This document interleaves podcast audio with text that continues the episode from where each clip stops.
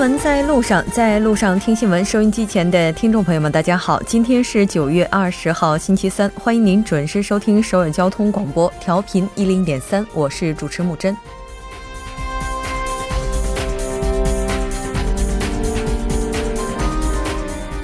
当地时间十九日，韩国总统文在寅获颁美国大西洋理事会授予的二零一七全球公民奖。对于这一奖项，韩国国内的看法也各不相同。共同民主党议员积极评价了这一奖项的意义，并认为这一荣耀属于全体国民。韩国的烛光集会呢，将开启全球直接民主主义的时代。然而，也有人认为，在危机局势之下，这一奖不过是个笑话。文总统呢，在颁奖词当中表示，这一奖项给予了他推动半岛和平的勇气。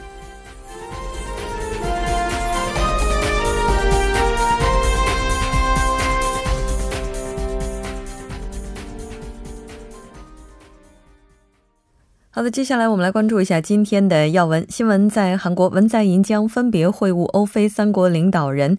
韩国青瓦台否认韩美就韩国拥有核潜艇达成协议。新闻在中国，李克强同新加坡总理李显龙举行会谈，人民币对美元中间价大跌逾百基点。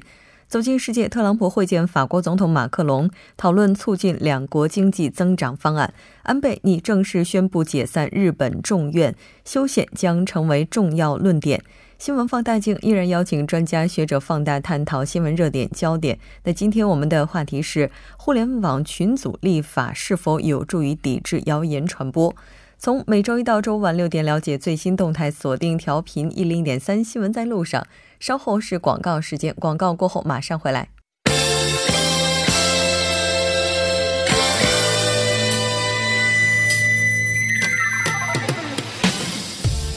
新闻在韩国，带您快速了解当天主要的中国资讯。接下来马上连线本台特邀记者申海燕，海燕你好，主播好，各位听众好，很高兴跟海燕一起来了解今天韩国方面的主要资讯。我们先来看一下第一条。好的，第一条新闻是有关文在寅分别会晤欧非三国领导人的相关消息。嗯，是的，没错。我们先来关注一下目前的最新进展。啊，好的。那为了出席联合国大会而正在美国纽约访问的韩国总统文在寅呢，在这个当地时间十九号呢，先后和这个捷克总统米洛什泽曼，还有英国首相特蕾莎梅，还有这个塞内加尔总统马基萨勒等这个欧非三国的领导人的会晤。那期间呢，韩国推进的这个北核外交呢，主要是以这个美中日俄啊等这个周边四强国家为主，而通过与这个捷克、英国和塞内加尔领导人的会谈呢，这个北核外交呢，这个得以外延扩张到欧洲和非洲。呃，那文在寅计划呢，通过此次访美呢，这个超越四强四强的这个外交，努力争取呢，让所有的联合国成员国呢，严格执行安理会第两千七啊两千三百七十五号的这个对北制裁决议，引导北韩呢重返到这个对话桌上。那该举措呢，不仅能够获得各方对这个韩国政府有关北核问题这个解决构想的大力支持，同时呢，对韩国政府落实这个外交多元化的构想呢，也有很大的帮助。主播，嗯，是的，没错。那根据我们了解，韩国外交部发言人也是就拉美等国家下令驱逐北韩外交官是做了相应的评价。我们来看一下相关内容。呃，是的，那韩国外交部发言人赵俊赫呢，昨天在这个例行记者会上呢，就近日秘鲁还有墨西哥等多国呢。下令驱逐北韩外交官的呃外交官的这个情况呢，评价称说这释放了这个坚决不容北核和强烈警告的信号，相信这些坚定的措施呢，同样能为这个国际社会引导北韩走上无核化的道路呢做出贡献。呃，那对于这个北韩呃这个六方会谈有效性的这样的一个问题呢，赵军赫也表示说，韩国政府的基本立场呢是通过最大限度的对北制裁施压，或者是对话和这种谈判啊，不管是以哪种形式呢。只要能使北韩彻底的这个契合，韩国政府呢都有意推进。呃，赵军赫呢还表示，韩国政府的大目标呢是通过和平的方式呢实现韩半岛无核化。呃，还将基于通过九幺九共同声明等对话呢，迈向北韩完全契合、和平实现无核化的这样的一个目标。那赵军克称呢，韩国对解决北核问题呢是持这个开放立场的。那除了这个六方会谈以外呢，必要的时候呢，还可以开启这个朝美双边谈判，或者是。呃，像多方协商等这种新的方式。嗯嗯，是的，没错。那其实，在这一次会议当中，总统特朗普呢，也是在联大演讲当中表示，也是如果不得不保护自己的盟友，可能美国会采取一些比较极端的方式。那这一番话也是重申了美国对北政策的一个基调了。那这条我们了解到这里，再来看一下下一条。呃，好的，下一条新闻是有关韩国青瓦台否认韩美就韩国拥有这个核潜艇达成协议的相关消息。嗯，是的，没错。应该说，此前呢也是有一些传闻，这个传闻呢也是表示，这个在访美行程结束之后，文在寅可能会选择在合适的时机公开协商的内容。我们来看一下这个传闻到底是怎样的。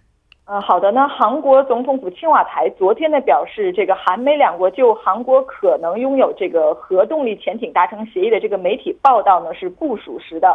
呃，青瓦台高层呢当天向这个记者团是发送短信啊，表示目前韩美两国呢就有关事宜没有达成任何形式上的这种协议。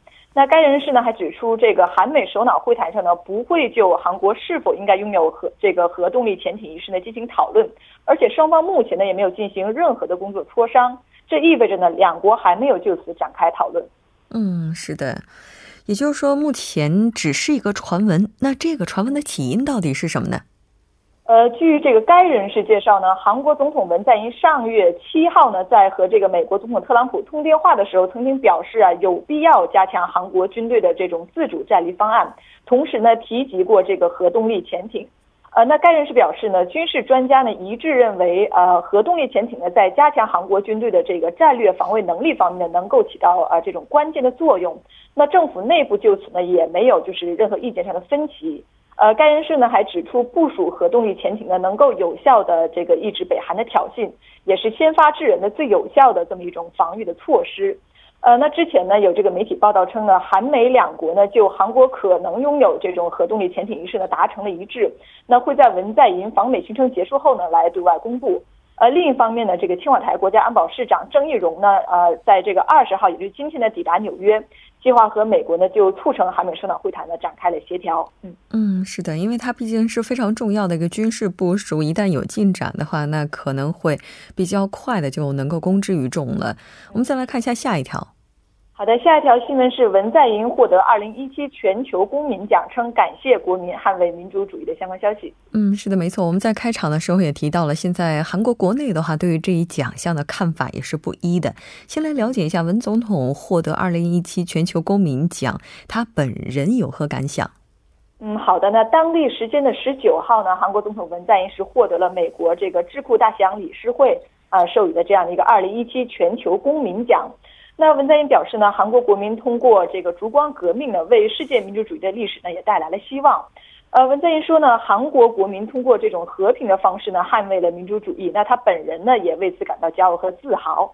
呃，此外呢，文在寅总统在得知这个获奖消息后呢，他表示，呃，这个奖项呢，并不仅仅是颁发给他个人的，而是颁发给以这个烛光革命守护了民主主义的全体的这个韩国国民啊，并向全体的国民呢表示了感谢。呃，那这个大西洋理事会呢称，韩国总统呢为了这个解决击毙啊，促进了这个高强度的改革措施，积极呢创造了这个韩国就业岗位，并对韩国的这个政治和经济界体系呢进行了改革。嗯嗯，是的，这个奖项可能对于有一些朋友来讲还是比较陌生的。我们来看一下这个奖项到底是怎么样进行的。呃，好的，那在这里呢，为大家简单的介绍一下，这个全球公民奖呢是始于二零一零年，那每年呢都会向这个为了体现全球呃这个公民意识和促进民主主义发展做出杰出贡献的人物呢进行这样的一个表彰。那除了文在寅外呢，加拿大总理特鲁多还有中国这个著名的钢琴演奏家郎朗呢也都入围了获奖者的名单。那这个全球公民奖的颁奖仪式呢将以这个晚宴的形式进行啊，那出席这一场合呢场合的呢。不仅有这个获奖者，还有美国政坛的这个重量级人士和联合国外交官，以及这个世界五百强企业的人士等。嗯嗯，是的，应该能够看到这个奖项的话，它的重量还是非常的这个特殊的。那我们再来看一下下一条。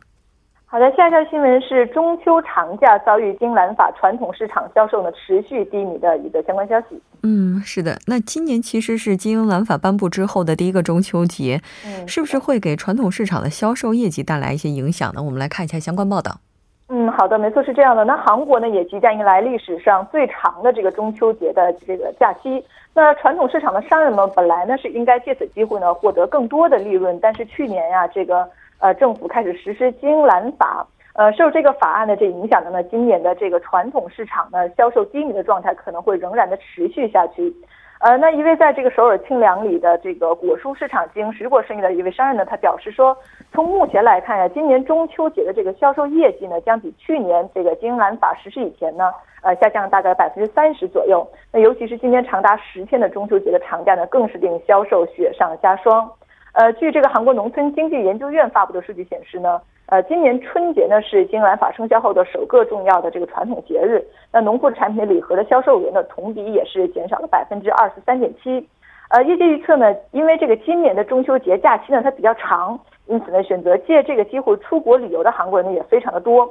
呃，加上这个金兰法的种种限制呢，将使传统市场的这个销售情况呢更加恶化。主播，嗯，是的，我们之前在节目当中也提到过，可能在价格上的话，传统市场是比较有优势的，关键就看于后期这样的一些操作以及人们的脚是不是给他投票了。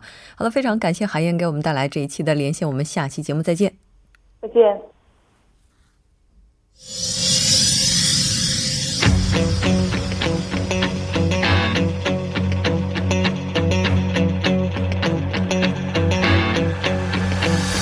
您现在收听的是《新闻在路上》。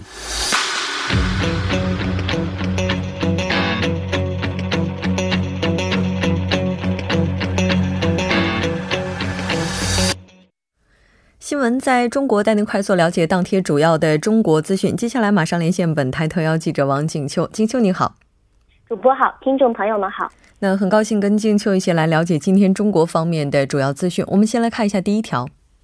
好的。第一条，李克强同新加坡总理李显龙举行会谈。主播，嗯，是的，先来看一下这个。我们都知道，之前的话，应该说新加坡总理他是在四年前访问过中国。根据了解，昨天下午李克强总理与新加坡总理举行了会谈。先来看一下具体的报道。好的。国务院总理李克强呢，昨天下午在人民大会堂同来华进行正式访问的新加坡总理李显龙举行会谈。那李克强指出，中国是新加坡最大的贸易伙伴，而新加坡是中国最大的外资来源国。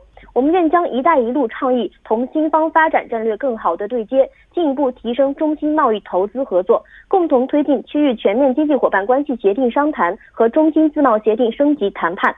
拓展金融科技以及创新等领域的合作。那欢迎更多的新加坡企业来华投资兴业，不仅同中国沿海地区，也同中国的西部地区加强合作。中国的高铁技术先进、安全可靠、性价比高，希望新方支持中国企业参与新马的高铁项目。主播，嗯，是的。那新加坡总理他对于未来中新关系又寄予了哪些厚望呢？嗯。好的，李克强强调，中盟是中国周边外交的优先方向。中方希望并支持新加坡作为中国东盟关系协调国和明年东盟的轮值主席国，继续为中盟、中国东盟关系和东亚合作发展发挥积极的建设性作用，打造更高水平的中国东盟战略伙伴关系，维护地区的和平稳定，促进共同的发展繁荣。那李显龙表示，新中关系发展很好，三个政府间合作项目进行顺利，新方愿同中方开展南向通道建设。促进地区互联互通，新加新加呃这个加新呃加快新中自贸协定升级谈判，推进区域全面经济伙伴关系协定商谈，加强金融、投资、航空以及信息技术领域的合作，欢迎中国企业参与新马铁路项目。新方感谢中方对东盟发展的支持，乐见东盟与中国关系不断发展，东盟中国关系全面而重要。新方愿意推动东盟中国战略伙伴关系发展建设性的作用，双方还就共同关心的国际和地区问题深入了交换看法。主播，嗯，是的。那同时，李显龙他在此前接受采访的时候也提到过，如果整体关系好的话，经贸合作项目自然就会源源而来；如果关系出了问题，可能互利互惠合作也会受到打击。那我们也祝愿这个合作能够顺利。我们再来看一下今天的下一条。好的，人民币对美元中间价大跌逾百基点。主播，嗯，是的，没错，这也对于金融市场来讲，应该是非常大的一条消息了。其实，在过去几个月以来，应该说一直比较走强的人民币，最近两周也是呈现下跌的趋势。我们来看一下具体的内容。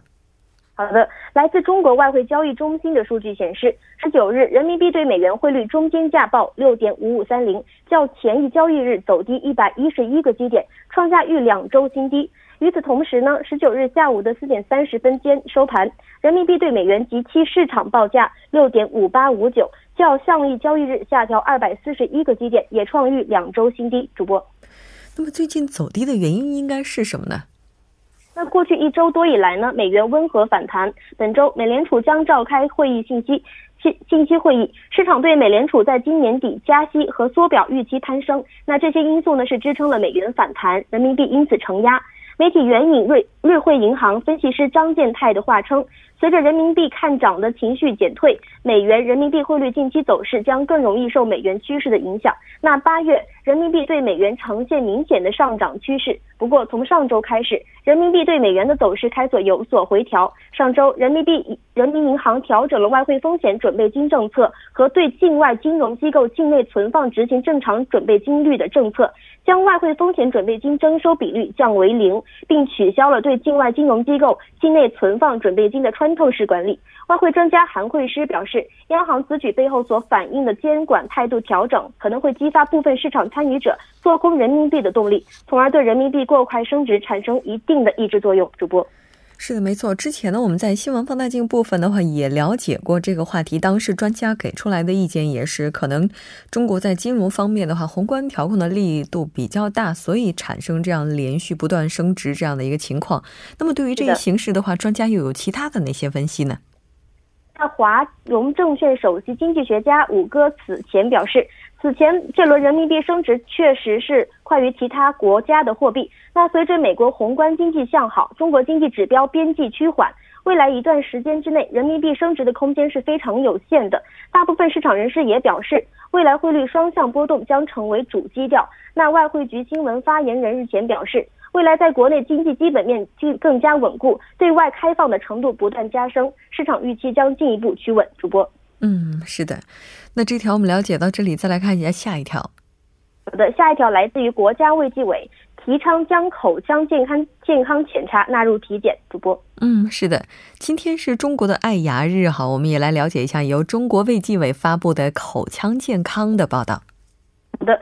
那今天呢是全国的爱牙日，今年的宣传主题是口腔健康，全身健康。那国家卫计委昨天公布了第四次全国口腔健康流行病学调查结果。国家卫计委相关的负责人表示，根据口腔调查的数据，提倡将口腔健康的体检纳入体检项目。主播，嗯，而且最近几年来的话，中国儿童的龋齿患病率也是明显上升。对的，那中国儿童的龋齿患病率明显上升。那从一九八三年开始，中国每十年左右一开展一次全国口腔健康流行病学调查。第四次调查结果显示，中国儿童龋齿，也就是老百姓我们说的这个虫牙的患病率是明显上升。五岁儿童主牙。龋患病率为百分之七十点九，平均龋齿数为二四点二四颗，比十年前上升了五点八个百分点。那十二岁儿童恒牙龋患病率为百分之三十四点五，平均龋齿数为零点八六颗，比十年前上升了七点八个百分点。两个年龄段的龋患率都是农村高于城市。那北京大学口腔医院口腔预防科主任医师郑树国说道：“大家的饮食结构也发生了变化。”这里面最重要的就是我们的糖的摄入量明显增加。那这个生活结构发生变化之后呢，我们居民的口腔保健的方式，也就是健康的行为和习惯还没有完全转变过来。主播，嗯，是的，没错，不仅仅是爱牙日这一天，我们要保护自己的牙齿，在生活当中的每一天都应该爱护自己的牙齿。好的，非常感谢金秋给我们带来这一期连线，我们下期节目再见。好的，主播再见，听众朋友们再见。稍后我们来关注一下这一时段的路况、交通以及天气信息。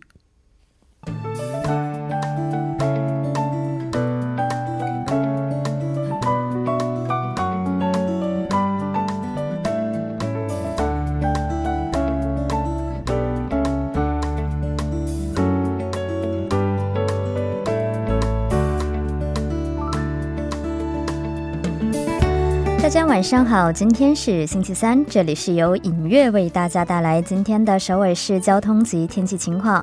那现在是六点二十一分，我们首先关注一则活动的通知。那从明天开始一直到二十四号，因二零一七汉城百济文化节的关系呢，奥林匹克公园和平之门一带呢将进行临时的交通管制。那预计未来几天约有两千多名的人员参加该活动，所以还望途经这个奥林匹克公园和平之门一带的车主们减速行驶。好的，我们再度关注一下目前发生的交通事故。那在已知路已知路一街到南大门路方向的一车道，目前是停驶一辆故障车辆，还望您参考路段小心驾驶。接下来是在江边北路九里方向圣水到永东大桥的二车道，那早些时段发生的交通事故呢，现在有工作人员正在处理作业当中，后续交通呢从马浦大桥开始停滞不前。好的，我们再度关注一则发生在奥林匹克大道金浦方向汉南大桥到盘浦大桥的五车道，同样是早些呃早些时段发生的交通事故呢，虽然得到处理，但后续交通从蚕石大桥开始依旧停滞不前。好的，最后我们再度关注一下今明两天的天气情况。今天晚间至明天凌晨晴，最低气温零上十三度；明天白天多云，最高气温零上二十五度。好的，以上就是这一时段的天气与交通信息，稍后我还会再回来。